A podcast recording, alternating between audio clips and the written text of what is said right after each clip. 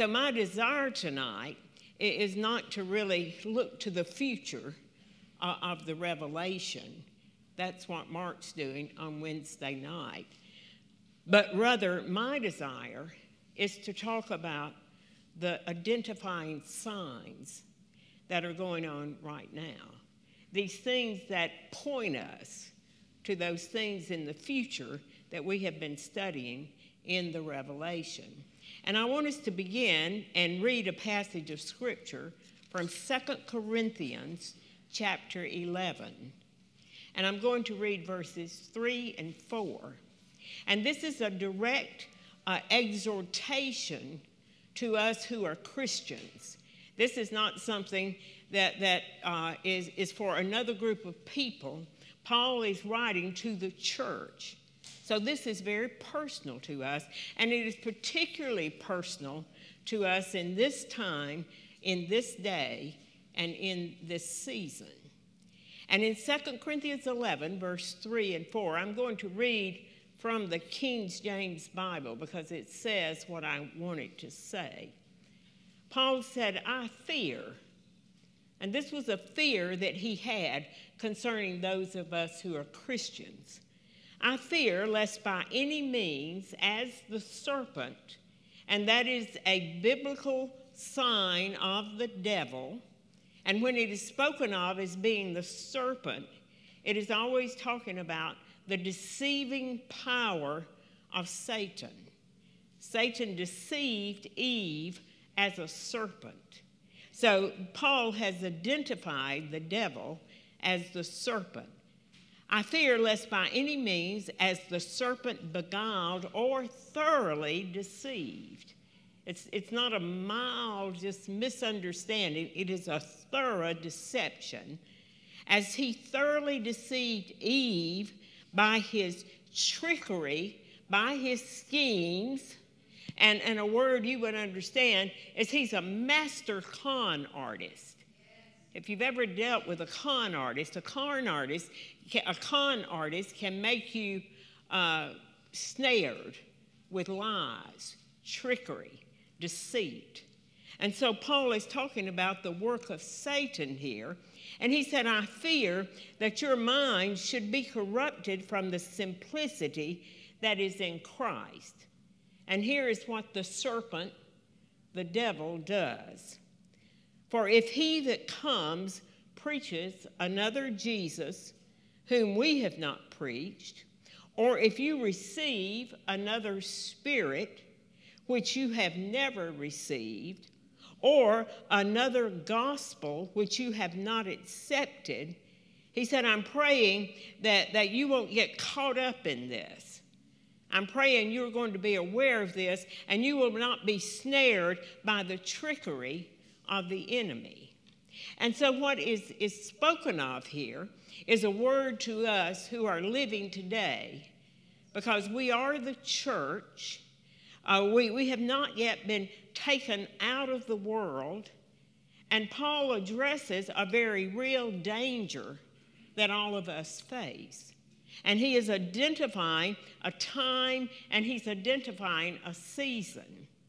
And he likens us to a, a woman, a bride who is engaged but not yet married. And the marriage would be this event of the rapture of the church when we Christians are taken to heaven. And right now we're still here, so we're like an engaged bride to be. We're not yet married, we're waiting for that event what Revelation defines as the marriage supper of the Lamb. And Paul said, Now there's a danger here. And he said, The danger is there's going to be the presentation of another. And, and that word, another, does not mean an alternative choice. Uh, it doesn't mean more of the same. Like I could say to you, do you want another piece of pie? It just means more of the same. This word, another, means something that is totally different. It has never been before. It is something that is not even of a kind that has existed before. And he said, There is coming this, this thing which, which is a very danger to God's people, and it is this presentation of another.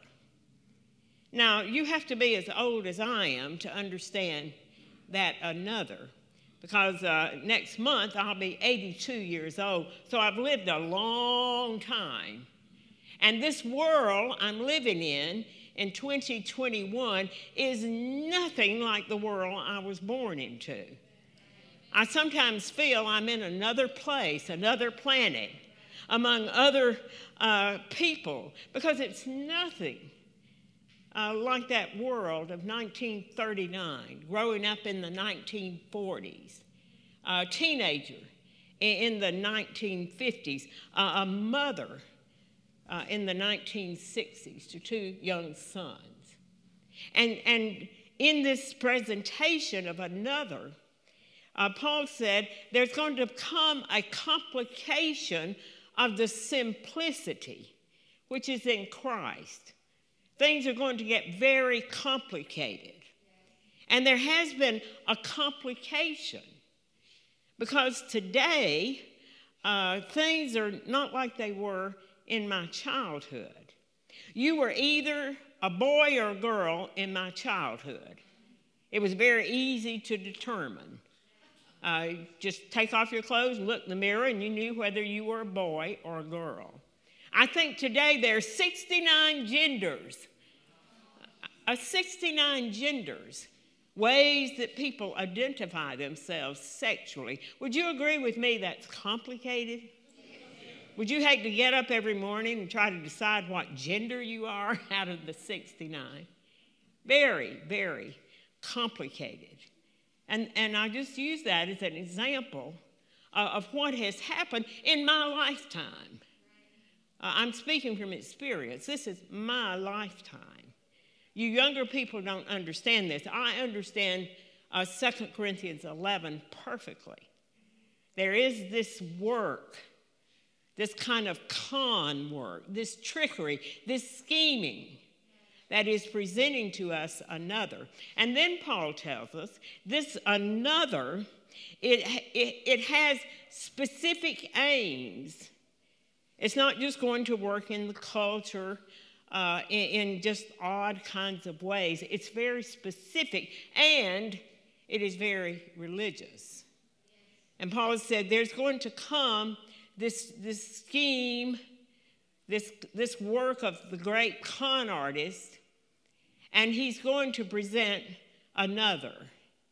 And then Paul tells us what the three anothers are. And he says, first of all, another Jesus will be preached. So immediately we're in a religious setting here. Jesus is very much a religious figure, and preaching is something that is done in churches. Another Jesus will be preached. Now, we who are Christians believe in Jesus, but we are never allowed to decide uh, what kind of Jesus he is. We are not allowed to tamper with the Jesus which has been presented in the Gospels uh, of, of the Bible, the Jesus that, that God has presented to us in, in the person we cannot tamper with that. The truth about Christ is not a- allowed to be changed. It doesn't matter how, how the culture changes, how the uh, problems of humanity change. The one answer to cultures and to humanity is the Lord Jesus Christ as he is preached in the Gospels. And it is sacred, it is holy and it is not to be touched. As Christian people, we have certain things that we are required to believe about Jesus. We can't choose to believe or not believe them. We must believe he is the eternal Son of God. He did not become the Son of God, he is eternally the Son of Almighty God. We must believe that he was born of a virgin. We must believe he led a sinless life. We must believe he died an atoning death. We must believe he was resurrected on the third day. And we must believe he is the King of Kings, the Lord of Lords, and he is the only way to salvation. We must believe this, and we cannot tamper with that. And Paul says there's coming a time when, when that is, is all going to be changed. And another Jesus will begin to be preached. And the end result of that preaching of another Jesus will be this man who appears in human history as the Antichrist. And he will come and, and will be the another Jesus. And you and I are living right now in this work of another. This thing that is going on today in our culture it's very much the work of another. And it is this work that, that is done so that this Antichrist can come. And it's happening now, it's happening in the culture. The second another that the Apostle Paul spoke of, he said, another spirit will be received. Now we understand there is only one Spirit. And that Spirit is the Holy Spirit. The Holy Spirit is sacred. The Holy Spirit is the third member of the Godhead. Right now, the affairs of Father and Son are in the hands of the Holy Spirit. This is the dispensation of the Holy Spirit. And the one work of the Holy Spirit is to point those of us who are born again to the Christ. Uh, uh, he lifts up Jesus Christ. It's the sign of the work of the Holy Spirit in our lives. He draws us closer to Christ. And the Apostle Paul said there's coming a time when another spirit will be received. And this is the spirit of the Antichrist. And just like the Holy Spirit comes and he moves to present to the world Christ, there is at work the spirit of the Antichrist. And he has, this spirit has two main functions. Number one, it will be a denial of Jesus. And all of the claims that I said to you about Jesus will begin to be denied. So that there will come the idea, there will come the teaching that Jesus is not the only answer, that Jesus is not the only way, that, that there are alternatives. And this, this spirit of Antichrist works in an evil way, just like the Holy Spirit works in a godly way. And he, first of all, will deny the true Christ. He is anti Christ. It's very specific. He will deny the true Christ. And his work will be to push the true Christ out. And, and there, there's this thing where the, the true Christ will be pushed out, leaving this huge spiritual void in the hearts of people. And then the second work of the spirit of Antichrist will happen. He will push the true Christ out, and then he will substitute the false Christ in, in its place, against and in place of. When you read about the spirit of Antichrist, remember he's against and he is in place of. Now, again, I, I have the advantage uh, of my age. So, some of you don't have advantage of age, and there is advantage of age when you've lived a long time.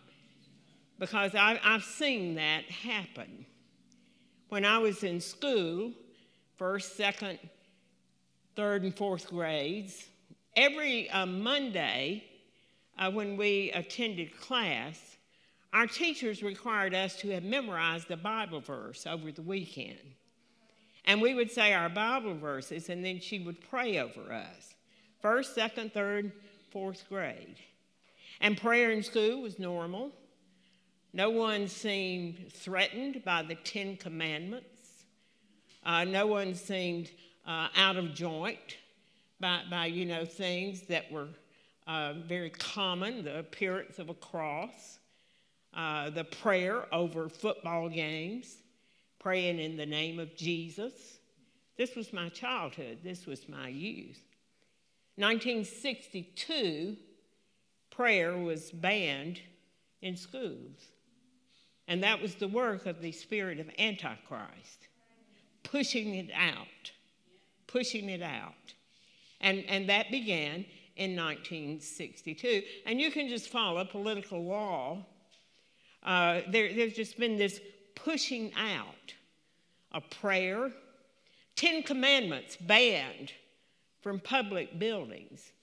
And I never understood that. Why were they afraid of something written on a wall? I mean, there's nothing there that's hostile. There's nothing that says you have to worship the one true God. It's a good way to live. Don't steal, don't commit adultery, honor your mother and father. Those are good principles. And yet there's something very antagonistic toward those spiritual things. That is the working of the spirit of Antichrist. Now, uh, we, we have to understand this spirit is against Christ. Uh, that's what it says. The Antichrist is in place of Christ, and the spirit of Antichrist is against the true Christ. So, the only way, the only place the spirit of Antichrist can work is where Christ is preached. If you go to countries where uh, there has never been the preaching of the gospel, the spirit of Antichrist doesn't work there. We call that paganism. They're pagans, meaning they've never heard the gospel, they've never accepted anything from the gospel. But when you come to a place where Christ is preached, like the United States of America, in the South, with churches on every corner, the spirit of Antichrist is very active because that spirit is against Christ. And wherever Christ is preached, whether it be inside of a church building, inside of a school building, in a stadium before a football game, or on a wall in, in a, a public building, that spirit works to deny and to push out Christ. That is the second, another, the spirit of the Antichrist. And then the Apostle Paul said there will be another gospel which will be received. Another Jesus, another Spirit, and another gospel. Now, I don't know that, you know, the Bible ever gives us a word that defines this another gospel. The closest I can come to it is when the Apostle Paul wrote in 2 Timothy chapter 3, verse 5, talking about the time in which we live, the very perilous times. And he describes the complete collapse of society. Go back and read it sometime. 2 Timothy 3, verses 1 through 5. It is the collapse of a culture. Children, disobedient, hatred, uh, just all kinds of evil things. And he comes to the end by saying there will be a form of godliness, but there'll be no power to it. And that is the another gospel. It is the preaching of an outward form uh, of uh, being right, of being correct, which is absolutely not the gospel of the Lord Jesus Christ. And Paul said this another form of gospel is going to be preached and it will have no power to it. It will never be able to change the hearts of people. It will never be able to bring the act of redemption. And so, in this present time in which we live, we find ourselves in this time when this Spirit is working. And the Spirit is working against the true Christ to deny and to push him out. And the Spirit is working to present a false form of godliness. And we're seeing it in the world today. We're living in the midst of it right now in 2020. It's no mistake that in the Revelation, the last church that Paul uh, John addresses in chapter 3 is a church where Jesus is pushed outside of a church and he's knocking on the door of a church trying to get in. And that is a very good picture uh, of what is happening at the end of the age. Jesus pushed out of the Laodicean church, knocking on a door, trying to get in. It's the work of the spirit of Antichrist. It is the preaching of another gospel. Now, let's go to Second Thessalonians, and I'm going to begin reading in verse 9. And we're going to see the workings of Satan because all of this is the workings of Satan. In Second Thessalonians chapter 2 verse 9 Paul says even him who's coming is after now I want you to note this the working of Satan. All of this is the work of Satan himself. It is with all power it is with signs, and it is with lying wonders. There's something very supernatural about the workings of Satan. All of it is wrong, all of it is ungodly, but nevertheless, uh, it has power. There are signs, there are lying wonders. And it is with all deceivableness of unrighteousness in them that perish, because they receive not the love of the truth, that they might be saved. And for this cause God shall send them strong delusion, that they should believe a lie, that they might be damned who believed not the truth, but had pleasure in unrighteousness. Now, one of the weak places we can have as God's people is we don't understand the enemy. And I do not think we have to, you know, do major studies about the enemy, but I do think we need to know our, our enemy. Anything I, I know about warfare is that warfare begins with understanding who opposes you. And we must see the very deliberate workings of Satan. Satan is not this uh, kind of spirit that's just shooting in the dark, hoping that something happens. Satan has a plan, Satan has a goal, Satan has a purpose. And Paul said this, this spirit of Antichrist, this denial of the true Christ, this another gospel, is a work of the devil. And the devil uh, has come to, to work toward this ultimate goal that he has. And I want us to understand that Satan has the, this ultimate goal. And what is going to happen is Satan is going to produce the lie.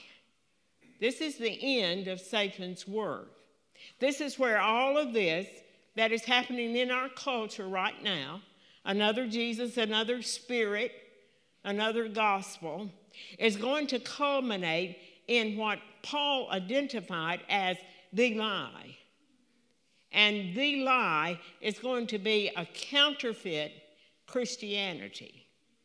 Because when, when this void is created and Jesus has been pushed out and the Holy Spirit has been pushed out and this other gospel, there's this huge empty place in people, this place that was intended by God to be occupied by Himself, and Satan will occupy it. Hopefully, uh, not in the way that God would, but He would occupy it with another. And Paul calls it the lie. And he says there's going to come the lie.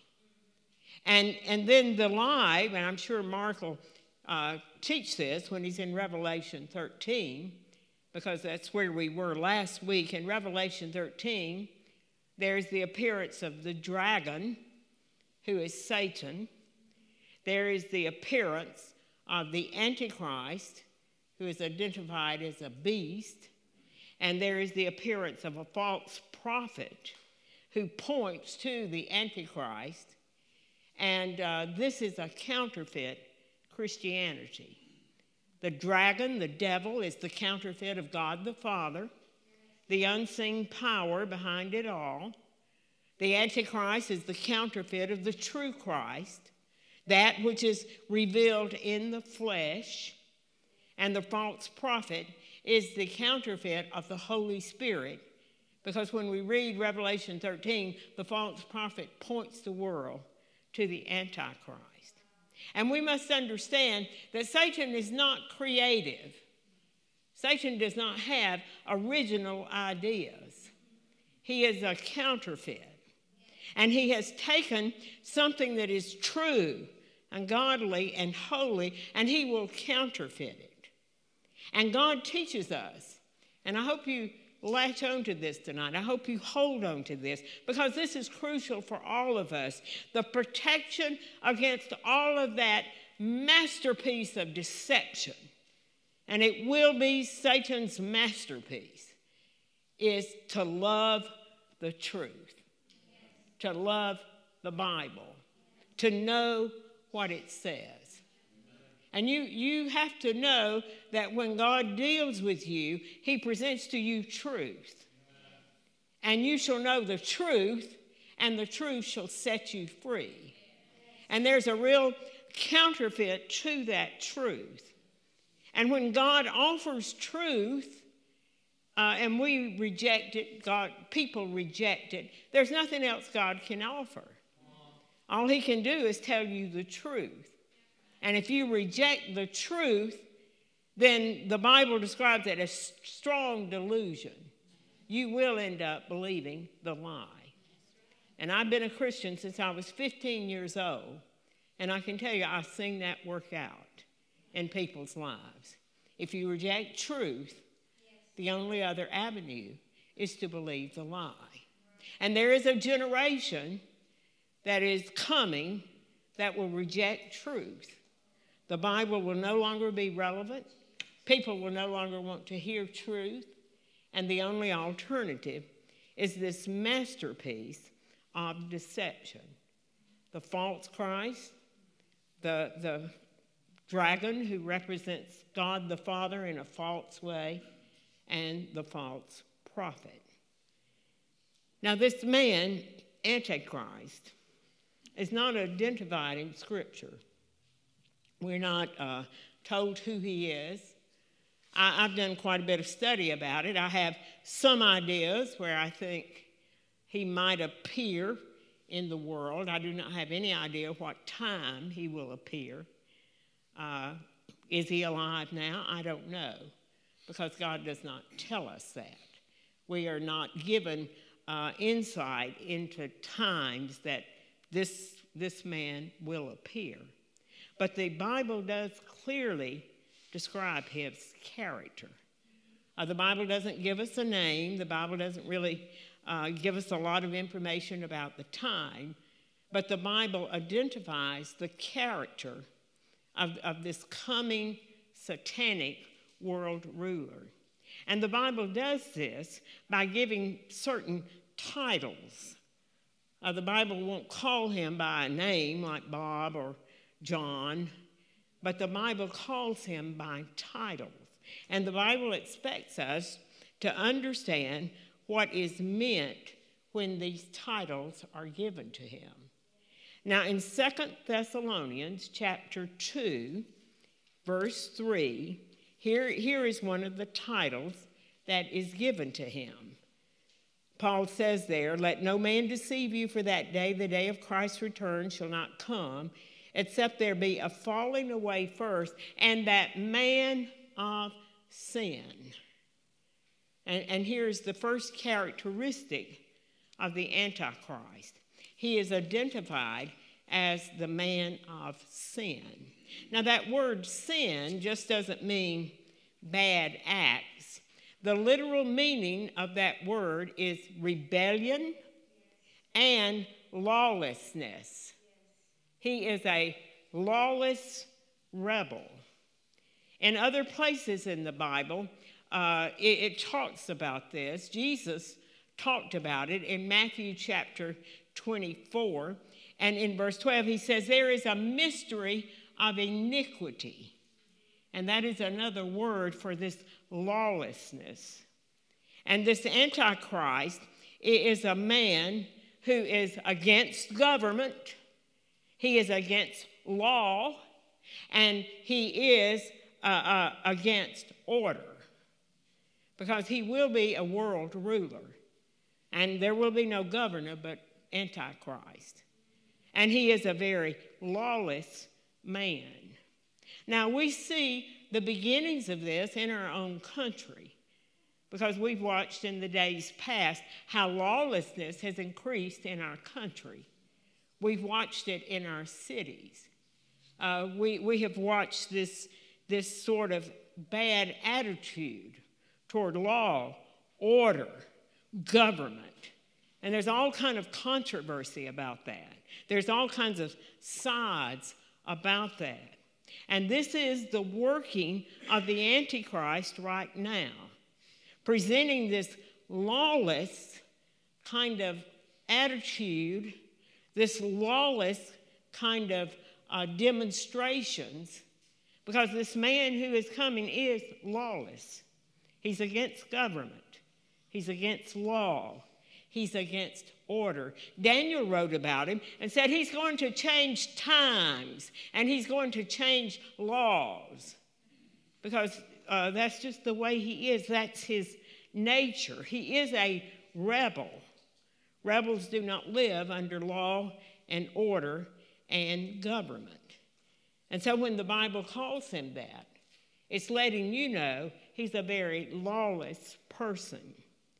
And then in that same passage of scripture, in Second Thessalonians chapter 2, verse 3, the Apostle Paul was writing, he, he talks about the Antichrist as being a man of sin.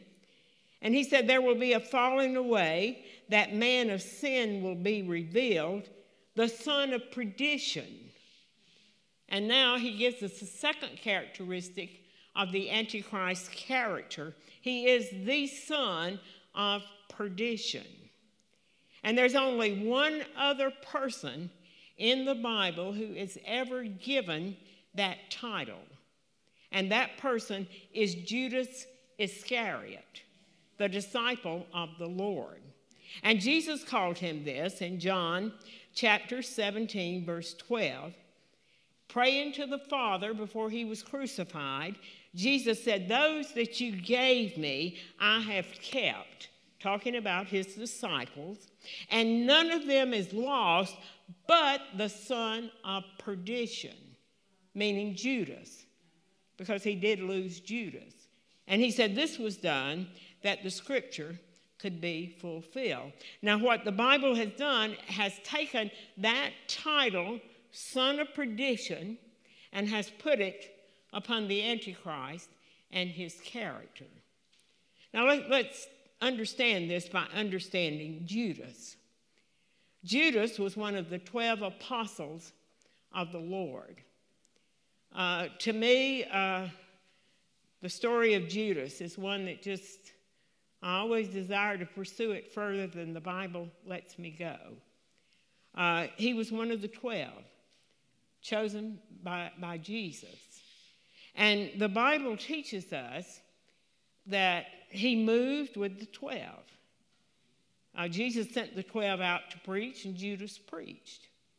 Jesus sent the 12 out to do miracles, and Judas was right there with them doing miracles. He, he actually was trusted by the other disciples and the Lord himself to handle the money of Jesus' ministry. He was the treasurer of the group. And of course, Jesus knows everything, and Jesus knew uh, where it was going. And on the night of the Last Supper, Jesus said at the table with those uh, 12 disciples, He said, One of you is going to betray me. And Judas was so uh, adept at covering who he really was. He was so smooth in the way that he operated that not one of the 11 knew who the man was. And, and they began to say to Jesus, Is it me? Is it me? And the Bible says, and this is brought out later, that the one who got up and left the room during the, the Last Supper was the one that was the betrayer. So then the scriptures said this Antichrist is a son of perdition. And this says to us that he, he's evil. There's not going to be anyone who's ever like him, but he's going to appear good. He's going to appear okay. I personally believe he, he will, in some way, Antichrist will have some kind of connection with even the true church. Uh, because when he comes to the world scene, he's not going to be seen as a demon, an evil man. He's every bit of that, but he's like Judas. He's very smooth. And he is a betrayer. And this says to me that there's some kind of trust that was put in him to handle truth, and he betrays it. Uh, I, don't know exactly what all of that means, but he's like Judas Iscariot. He is a, a very real son of perdition. Uh, we won't read it, but read 1 John chapter 2 tonight. And it says there, talking about the Antichrist, it says the Antichrist has not come yet, but there are many Antichrist, meaning people who act like him, who are motivated like he is. Not the Antichrist, but there are many who operate. And then John says, How will we know who they are? He said, They went out from us because they were not of us. And that's what Judas did that night. He was the only disciple that left the room. And he went out from the true to do the false work of, of betrayal. So I have, you know, no word from the scripture exactly how the Antichrist is going to come, uh, exactly how this will all work out. But I do know this he will appear religious. Because remember, he is the working of Satan. And if there's one thing Satan knows how to do, it's religion. He doesn't know how to do Christianity, but he's a master at religion. So the Antichrist is going to have a lot to say about God. He's going to have this appearance uh, of being, you know, a good guy. Uh, you know, people are going to be drawn to him. In, in John uh, chapter 2, it says in, I think it's around verse 22, who is he that denies Jesus is the Christ? He is the Antichrist that denies the Father and the Son.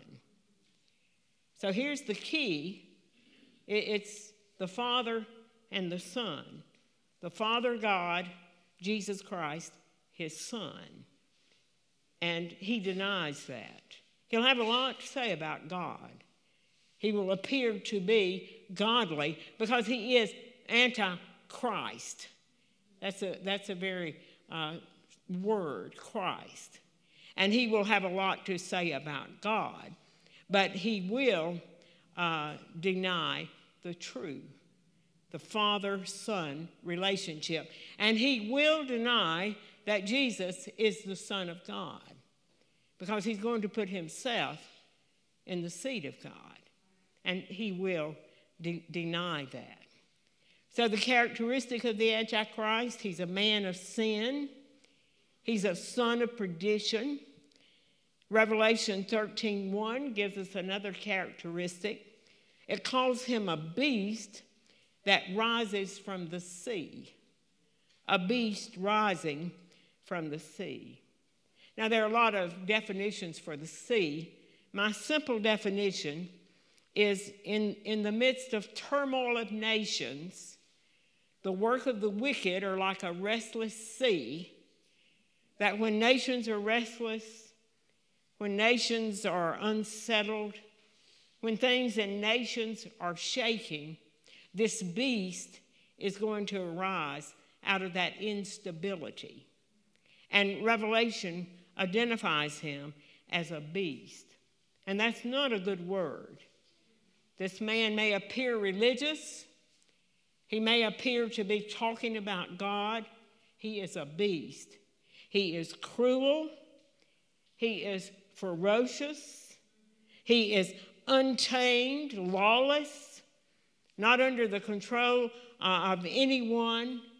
He, he is a beast. And in Revelation, and when you read it, you need to grab a hold of this, there are these contrasts all through the book the true, the false. And this beast is in contrast with the Lamb of God. And here's this picture in Revelation of this Lamb of God, Jesus Christ, and that which is against him is a wild beast. That, that's just those contrasts. Uh, in Revelation, the true church is the bride, the false church is a harlot, a whore. Those contrasts. And when the Bible calls him the beast, it means for us to remember the Lamb of God who is the true.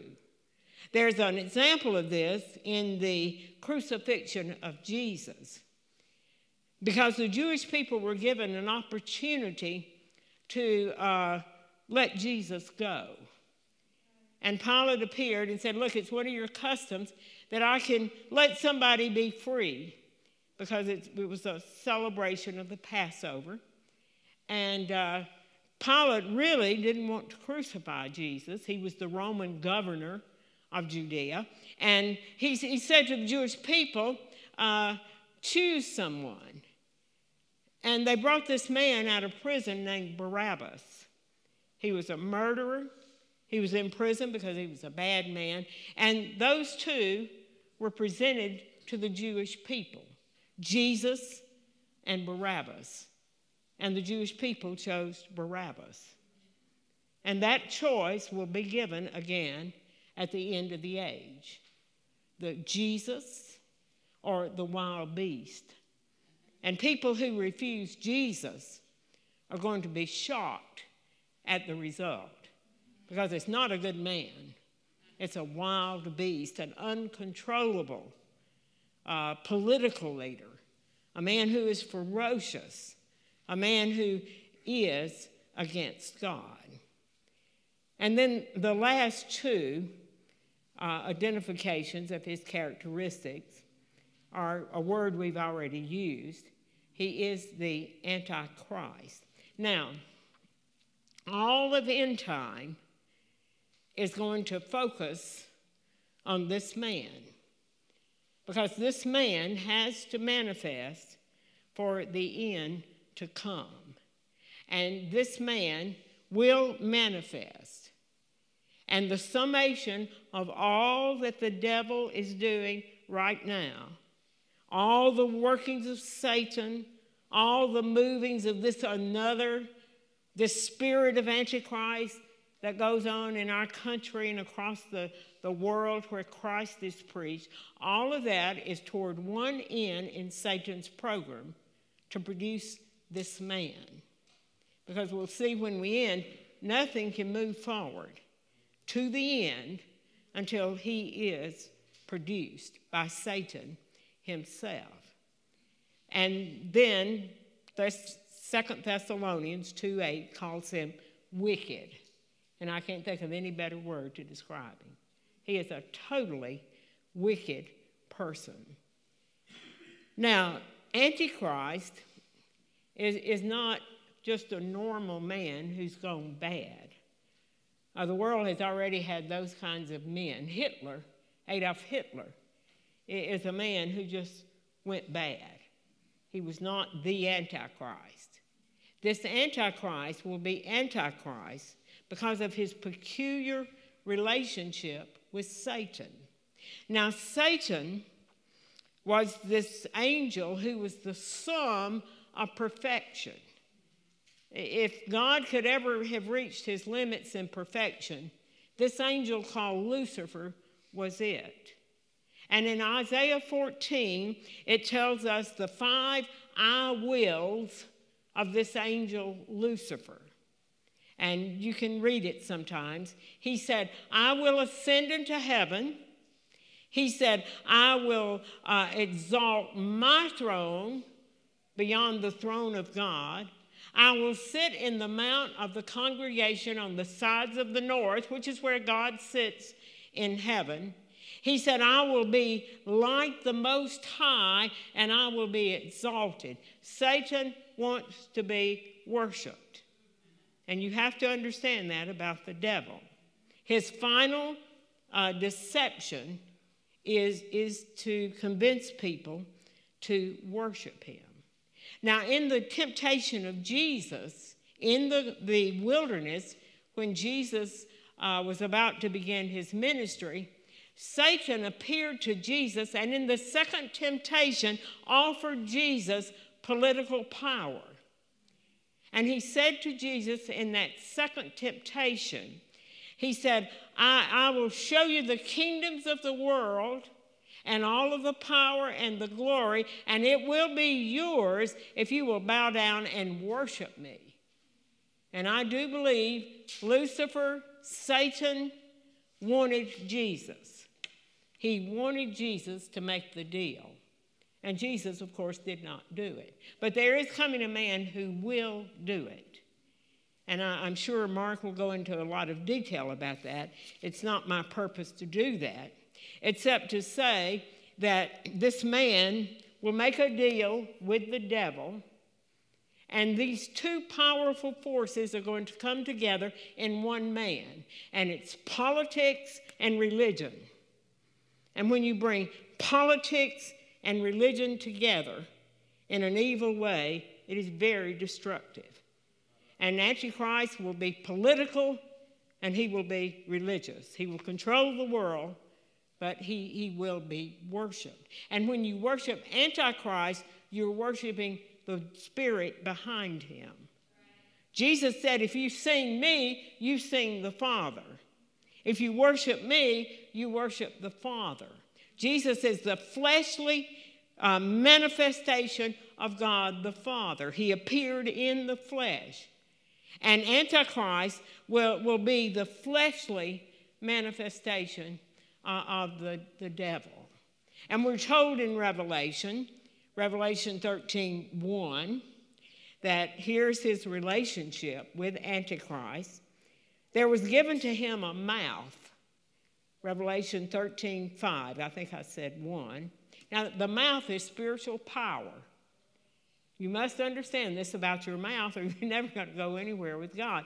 Your mouth is spiritual power. The only way you can get born again is to believe in your heart and say with your mouth, Jesus is Lord.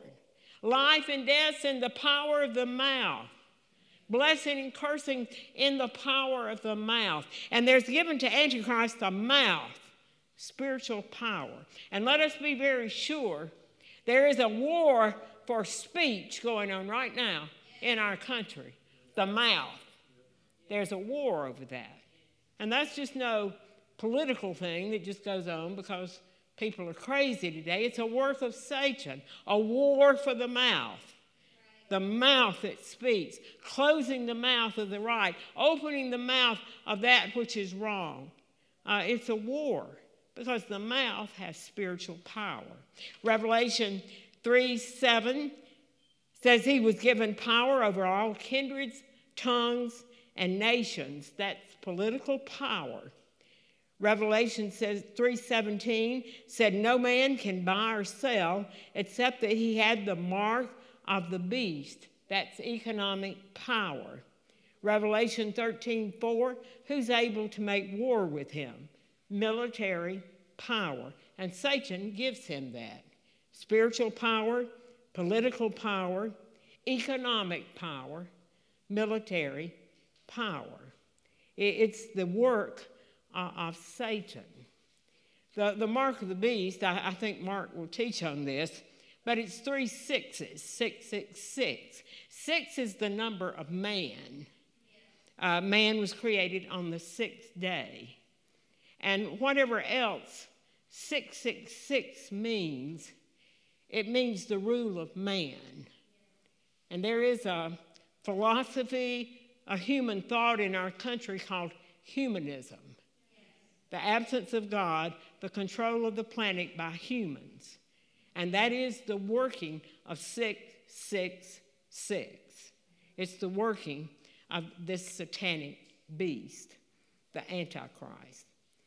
Now, we cannot understand the Antichrist, and this is where I want us to end tonight, without understanding the relationship this man will have with Israel. Now, the problem with us here is we're far removed from the Jewish people. Israel's over on the other side of the, the world.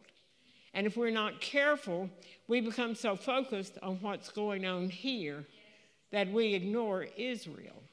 But Israel and Antichrist are, are these two that are going to come together, and the end will begin when Antichrist signs a peace treaty with the Israelis and they are allowed to build their temple. That will initiate the end. Now, you know, we just, we just don't know the history of Jewish people and how important Jewish people are.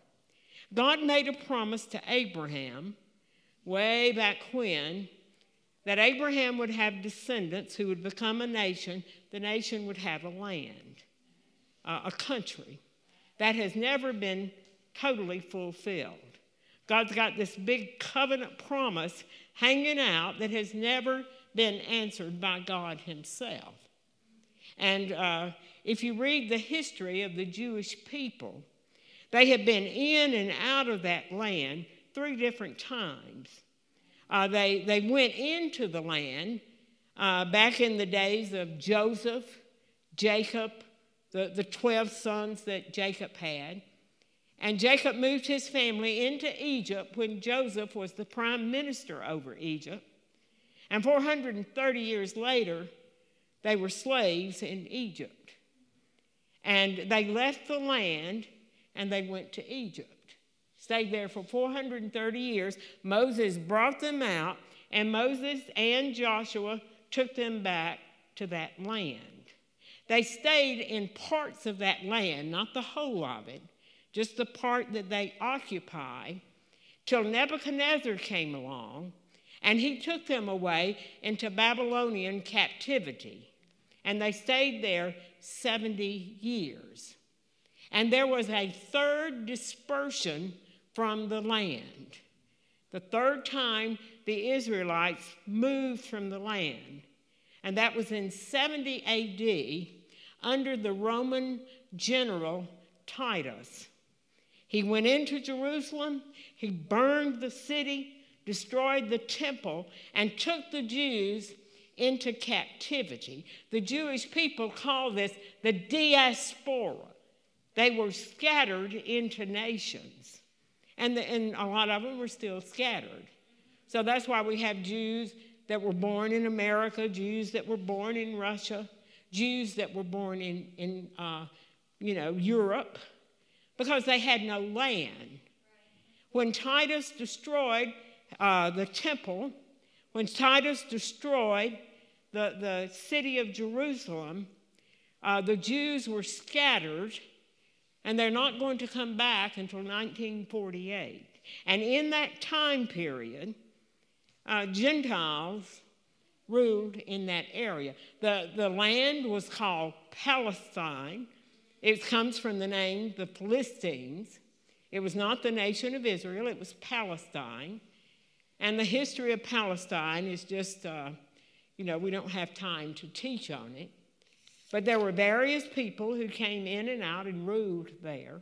The Muslims uh, went there in the 600s, and they built this dome of the rock, this, this temple of the Muslim faith that Mark has showed you pictures of, built over a rock that is sacred to Abraham's people, the Jew, and to the Muslims. Muslims believe that Muhammad ascended to heaven from that rock. Jews believe that's where Abraham offered Isaac. And the Islamic temple sits right where the Jewish temple is supposed to sit. That happened in 600, the 600s AD. Then uh, eventually, the Ottoman Empire, who were Turkey, the Turkish Empire, took over and controlled Palestine until the end of World War I. And in World War I, uh, at the end of it, there was the distribution of land, and Great Britain received uh, governorship of the land of Palestine. And Great Britain declared that if Jewish people wanted to come back and live in Palestine, they could. And some of the Jews uh, began to want to go.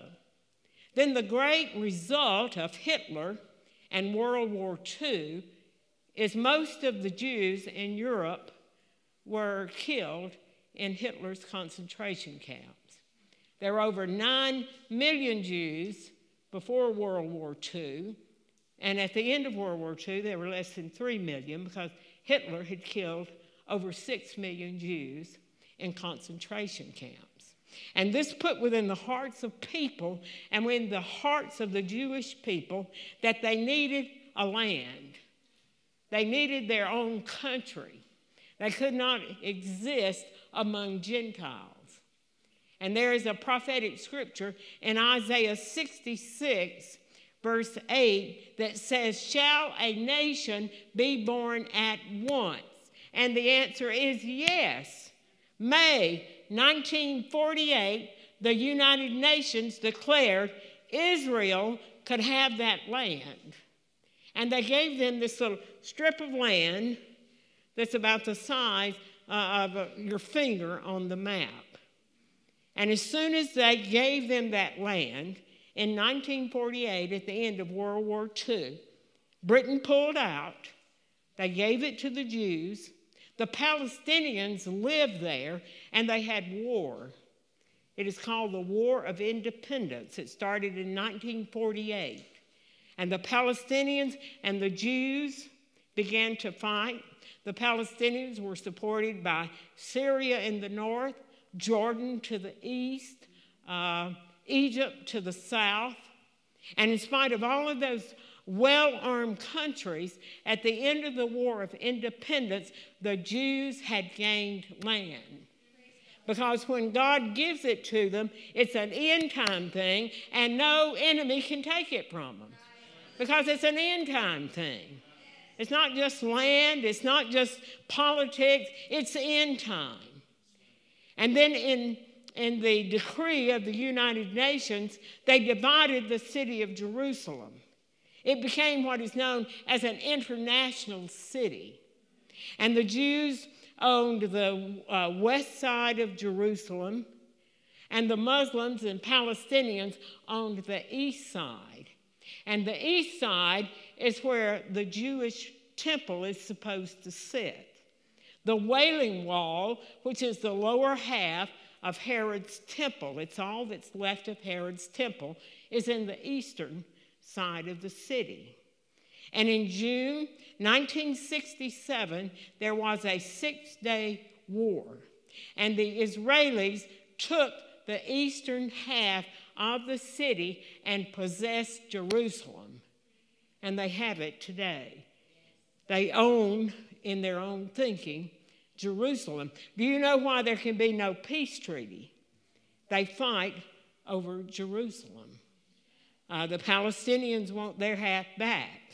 The Jews will not give it to the Palestinians nor to the Muslims because this is where their temple has to sit.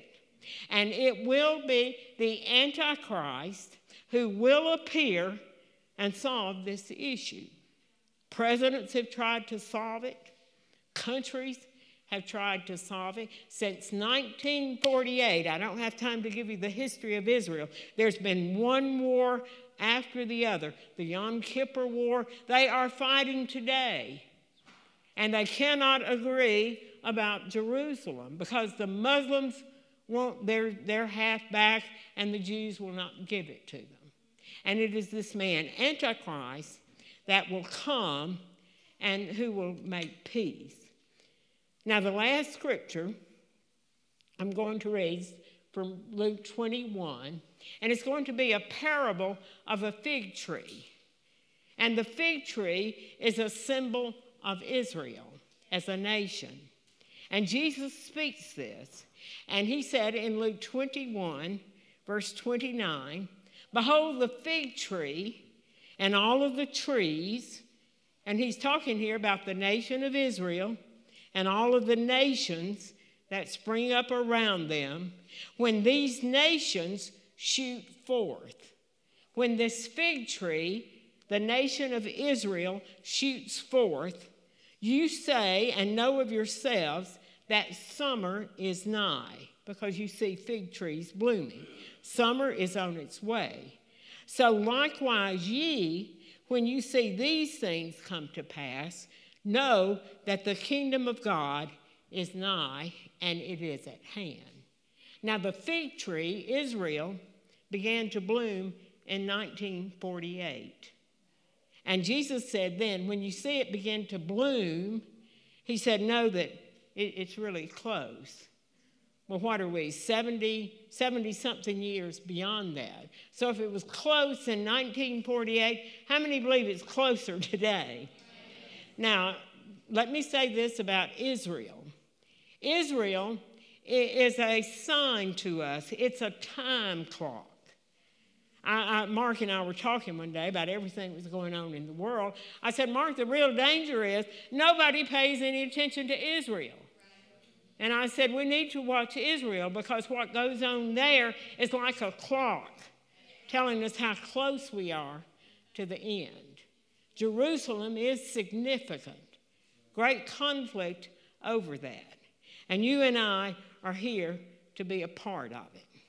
So I pray over you that you'll love, you'll love the truth, that you'll just be so connected to the truth and to Jesus that no devil in hell can ever uh, sway you or tempt you. You'll love God's church, you'll love God's people. And I just have a feeling when it's all over and done with, everything's going to be all right. Well, that's as good as I can do. I may not be Mark, but Mama's in the house tonight. Thank you so much for joining us on the Believers Church YouTube channel. If you would like more information about Believers Church, you can visit mybelieverschurch.com. If there is anything that you need prayer for, please email us at amen at mybelieverschurch.com. Be sure to check back next week for a brand new message.